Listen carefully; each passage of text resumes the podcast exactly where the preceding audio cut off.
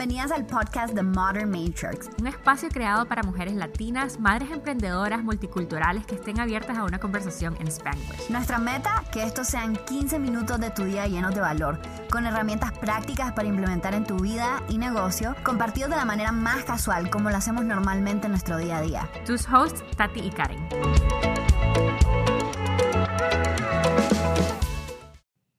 Ok, muchachas, vamos a hablar hoy de el fracaso. Pero, actually, I don't know, no sé cómo lo vamos a llamar, así que cuando vean el, el, podcast ahí van a ver lo que decimos al final. Pero queríamos hablar un poquito como de, de, no compararse y, y entender eh, qué es lo que pasa con las personas cuando están en un nivel ya de cinco años de su empresa y cómo muchas veces nosotros que a veces estamos empezando en negocios vemos esa realidad que ellos tienen en el momento y que alegre, pero comparamos nuestra realidad actual a esa realidad. Son cosas completamente diferentes. Eh, entonces, yo lo que estábamos pensando era abrir un poquito más de nuestra historia y compartirles algunas de las realidades que nosotras pasamos en este proceso de eh, ser emprendedoras y, de estar en, ser profesionales, estar en el negocio y compartir cagadas. Pues realmente eso es lo que vamos a hacer, vulgarmente.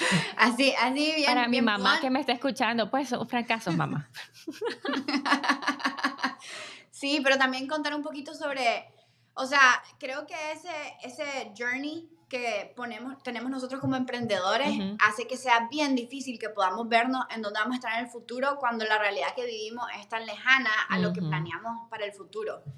Entonces, eh, mira, yo te voy a decir aquí, esto no estaba planeado, pero una de las cosas que yo hago, o hacía, pues ahora ya no Te está saliendo el guion. Es que me iba, otra vez, otra vez. Ah. Este, me iba a Instagram y buscaba personas que yo años, como que personas, perfiles, que son el tipo de perfiles que yo quería tener, empresas con las que quería mm. trabajar. Y me iba a dos años atrás en su perfil para ver cómo, cómo comenzaron. Y mm. creo que eso se conecta exactamente a lo que vamos a hablar hoy. Porque si vos te vas al perfil de alguien y ven a alguien que tiene como que dos millones de followers y te fijas cómo está su perfil o sea, en 2012. Te has, ido, te has ido a tu propio perfil en Facebook a ver tus fotos de cuando estabas en la universidad. Más que tuve que ir a borrar un montón de fotos ahí porque era como, ya no soy esa persona. Yo las tengo bloqueadas, nadie las puede ver. No las he borrado porque son parte de mi memory box. No, pero las de tu perfil. O sea, cuando te, las de perfil yo las borré. Yo tengo un montón de fotos ahí de la universidad de secundaria. Ah, bueno, o sea, pero las del perfil, no sé qué me pasaba. O sea, como que me sentía cool saliendo de los arbustos, mi cara. ya sabes, te tomaba una foto ahí. No sé. Pero bueno, ok, vamos a hablar del tema. Tati, ¿vos querés compartir tu historia primero? ¿Te parece? Sí, este, a ver, mi historia, uf. Eh, mi historia en fracasos. Momento real. Vulnerable. Eh, deberíamos tener una musiquita aquí en los momentos vulnerables. Sí.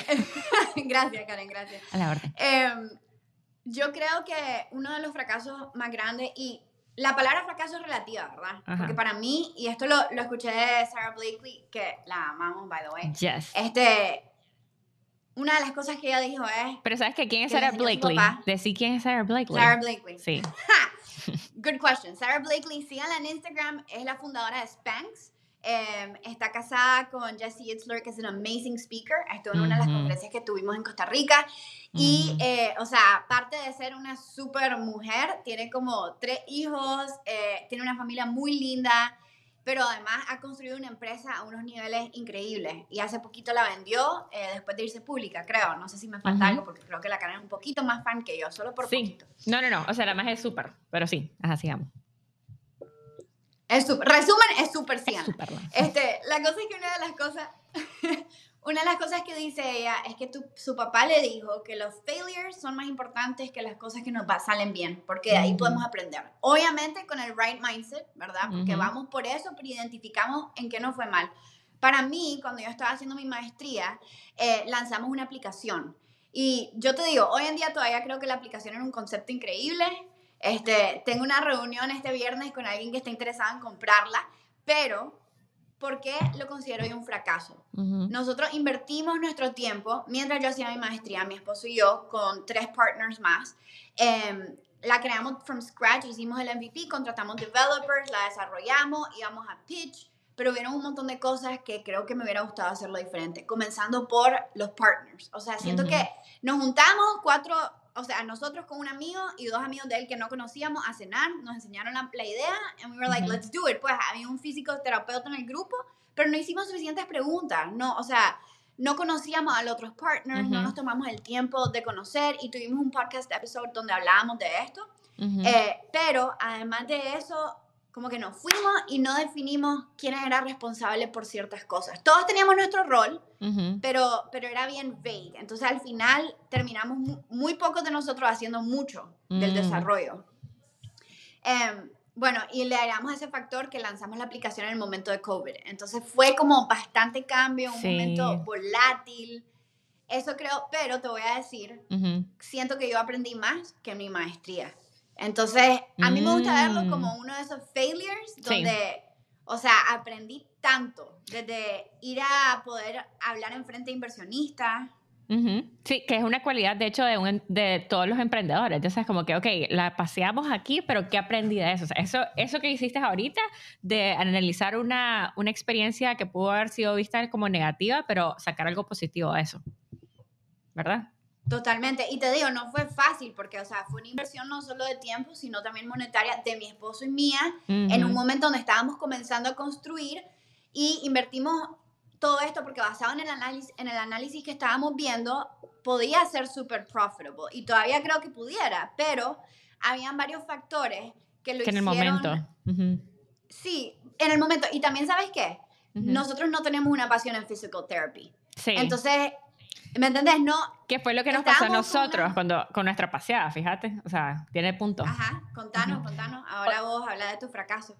Yo, hablando de mi, la musiquita, por favor, esa musiquita. esa musiquita está muy alegre. A ver, mi fracaso, que fue, bueno, de hecho fue con Jay-Z. Nosotros acabamos de, yo creo que hablamos medio de, esto, acabamos de casarnos, o sea, literal estábamos haciendo la empresa mientras estábamos en el proceso de la boda. Y me acuerdo que en ese momento nosotros estábamos pagando por la boda, o sea, prácticamente solos. Eh, eh, y era una cosa chiquita. Pero, pero lo que voy es de que estábamos haciendo un negocio de enseñar inglés de manera virtual en Nicaragua. O sea, que era como que... No, o sea, no, o sea, sabes, como que yo creo que el único que estaba era como Open English. Y fíjate que con todo y todo, o sea, nos fue bastante bien, tuvimos unos contratos ahí interesantes, eh, con unos retail stores acá, con unas tiendas, eh, estuvo cool, pero ¿qué fue lo que fallamos nosotros? O sea, primero, JC no hablaba español. O sea, yo nada que ver con educación. Yo no le puedo enseñar ni a JC a hablar español. O sea, no tengo la, la, paciencia. Entonces, no había nadie que pudiera como que tomar las riendas de cómo hacer esto un programa de educación entonces, nada que ver, o sea, teníamos como que una visión grande como de, wow, vamos a cambiar, vamos a, el lenguaje va a cambiar, ¿sabes? Como que vamos a darles a, personas de, en cualquier lugar de Nicaragua la posibilidad de aprender eh, inglés y, y estábamos súper emocionados por eso pero la ejecución, ahí es donde uno como, como emprendedor tiene que aprender que, ok, la visión está súper cool, pero si no eso no lo, no lo ejecutas de la manera correcta, no tienes a alguien también con el que puedas ver, porque a veces una persona es el visionario, ¿verdad? Entonces hay otra persona que es realmente lo que le llamamos integrators o, o, la persona operativa, que, ok, va a tomar esos sueños y lo va a hacer una realidad. Necesitas esas dos cosas. Y en ese momento, aunque sí es muy así, y yo soy como más eh, esa parte operacional, yo no me sentía con la confianza de decirle a Daisy, Daisy, la estás paseando. O sea, oye, sí, ¿sabes? Como que estábamos empezando nuestro matrimonio. Y no fue culpa de Daisy, sino que era como cosas que yo, pude haber apoyado en otra área. Y, y, hasta el final como que lo intenté, eh, pero, pero fue como que esa parte de confianza que no, no me sentía cómoda, tal vez cuestionando o, o, dando mis ideas. Y, y, la verdad es que necesitaba, o sea, una persona sola no puede hacer... Eh, una, algo grande. O sea, al final de cuentas, las empresas que hemos visto que han crecido de una manera sorprendente no han, sido, no han crecido por una persona, ha mm, sido por la misión, por lo que ellos llevan, pero todos aportando de diferentes maneras a esa misma visión. Y entonces e, e, era bien difícil, creo que para él, o sea, sin hablar el idioma, conociendo de, eh, de primera vez, ya sabes, con lo que hacer un negocio y hacer un negocio en Latinoamérica es súper diferente a hacer un negocio en los Estados la verdad es que fue, fue una experiencia súper linda, pero eh, te voy a decirte que de, de, como igual que vos, yo aprendí que tenía que ser más eh, upfront de lo que las cosas que, que yo pensaba, que no tenía que como que recordarme en, dar mis comentarios o mis ideas. Y también que no hagas un negocio en el cual no sos el experto en o que no tenés cierta experiencia o cierto expertise, ¿verdad? En alguna parte que sea fundamental para que el negocio sí pueda crecer. Por ejemplo, ahorita estamos haciendo digital marketing, que tal vez no somos como que Google, pero eh, tenemos una experiencia en crear estabilidad, en crear procesos, en la parte operacional, y eso es lo que ahora we're shining the most. O sea, estamos como, eh, por eso hemos crecido, nos hemos enfocado en esa parte, ¿verdad? Entonces, Entonces esta experiencia te ayudó a volverte más mandona. Eso es lo que estás diciendo. Así es. Y ahora Jay-Z le dio dónde tiene que hacerlo. Y ahora Jay-Z. Eso lo escucha. Y por eso ahora esta empresa está creciendo. No, pero mira, eso me... Eso me parece buenísimo porque creo que como empresario, yo soy una visionaria. Yo me acuesto y tengo mil ideas, mil. Y mi esposo es más de procesos, pero también tiene muchas ideas.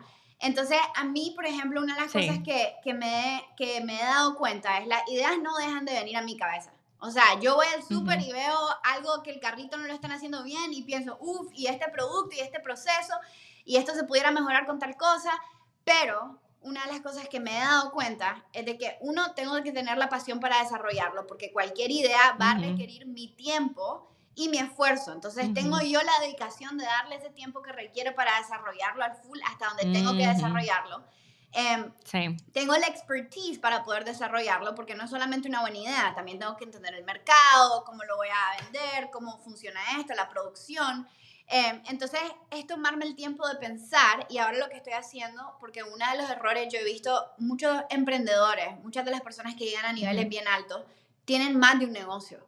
Y entonces cuando estás comenzando, vos decís, ok, tengo que comenzar, eh, voy a vender carros y después también en la tarde voy a ir y dar tutoría, pero yo creo que no es eso, yo creo que es sobre vos encontrar tu expertise y poder poner eso en diferentes lugares donde tal vez te pueden dar equity las empresas, poder desarrollar ese conocimiento que vos ya tenés en diferentes formas. Sí, no, eso está súper cierto. Fíjate que de hecho hablábamos con alguien estas, como hace dos semanas y, y, preguntó, mira, que está este negocio y será que debería como comenzar a invertir y hacer un partnership ahí con alguien. Y, y, le están preguntando, de hecho, ahí sí eso, y dijo exactamente lo mismo. O sea, al final de cuentas, cuando vos estás enfocándote en diferentes negocios, tu atención está enfocada en diferentes cosas. Entonces, si no, si una cosa no está bien, o sea, las cosas cuando uno se tiene que meter a hacer algo, yo, yo soy de los que dicen, o sea, las que dicen hay que hacer las cosas bien, ¿verdad? Entonces, si me voy a meter, voy a hacer mi mayor esfuerzo o voy a tener tanta experiencia que ya no va a ser el tiempo que tengo que invertir, sino que van a ser como cosas eh, puntuales que voy a agregar valor y que eso va a hacer que, que mi, mi, tiempo ahí valga la pena. Correcto. Entonces sí, o sea, no, no, hay que, no hay que eh, diluir, ¿verdad? nuestra, nuestra, nuestro tiempo de atención porque también eso, al final de cuentas, hace que las cosas no sean eh, enjoyable, pues no se van a disfrutar. Pero ¿qué diría vos, o sea, para esas personas que, hablando de este tema de que, ok, en el momento en el que estábamos haciendo todos estos negocios, también nosotros estábamos viendo otros negocios que eran exitosos, ¿verdad? y, y, a la hora de que vos decís, ok, por ejemplo, ahorita nosotros, Height, estamos ahorita en cinco años, hemos hecho tanto, pero no son los cinco años lo que han hecho esto, sino que la experiencia de todas las personas que están trabajando, que llevan más de 10 años de experiencia, ya sea en negocio, o sea, todos esos componentes individuales que han hecho que todo esto ya junto sea, sea lo que hoy. Eh, yo creo que muchas agencias con las que hemos hablado es como que, ah, ¿cómo puedo llegar en un año a tener no sé cuánto en revenue? Yo sabes, como que, y es a la grande, o sea, si empezamos por ahí la conversación. Totalmente, totalmente. Yo creo que lo que acabas de decir es clave. Tenemos que, y yo creo que para cualquiera que esté escuchando hoy y está con, la, con el propósito de crecer un negocio, es importante poder ir y analizar el journey que otros negocios han tenido y la pregunta no es cómo puedo llegar a vender un millón en venta. No, la pregunta es cuál fue tu trayectoria para llegar a un millón en venta. O sea, en los, a los dos años a dónde estaban. ¿Cómo, ¿Quiénes contrataron? ¿Cuáles eran las personas que contrataron el equipo para poder después llegar? Porque uno no comienza abriendo la empresa, vender de repente 500 mil en venta y de repente al siguiente año ya estás en un millón. O sea, no funciona así. Hay pasos pequeños que se dan y creo que eso regresa a la conversación de ser más reales. Porque muchas empresas tienen el error, cometen el error de no compartir sobre ese journey real, no solo como empresario, sino como empresa. Entonces, en la imagen de, de social media, las redes sociales, se ve súper perfecto. Se ve como que comenzaron en ese journey. Porque, o sea, contratas a un mercadólogo, a un buen diseñador, eh, pues we know how to, you know, make it look nice. Ya te, ya te, sí, ya fake it till you make it, ¿verdad? Entonces, la verdad es que, no, mira, yo, yo me gustaría, de hecho, hacer como un challenge o motivar a las personas que si estás escuchando este, este podcast hoy, eh, es algo bien puntual, ¿verdad? Lo que queríamos dar a, a, relucir con este podcast y es que tenemos que ser reales con dónde estamos y dónde queremos ir también. O sea, está bien tener esas aspiraciones que de ver otras, a otras personas y está bien querer llegar a ese nivel, pero también hacerlo de la manera correcta, de una manera estable, que vas a, a hacer eh, cuál es la misión que estás haciendo ahora. Entonces, me gustaría que tal vez motiváramos a las personas a, compartir eh, tal vez alguna paseada o alguna, como decimos nosotros acá, eh, cagada que hayas realizado o que hayas vivido en este proceso de, de emprender. Y cuando salga este podcast, la Tati vamos a compartir nuestras propias cagadas y también con todos y, y que también a Mother Matriarchs para, para compartir, porque me parece que podemos hacer esta, esta parte de las redes sociales eh, mucho más real de lo, que, de lo que es ahorita.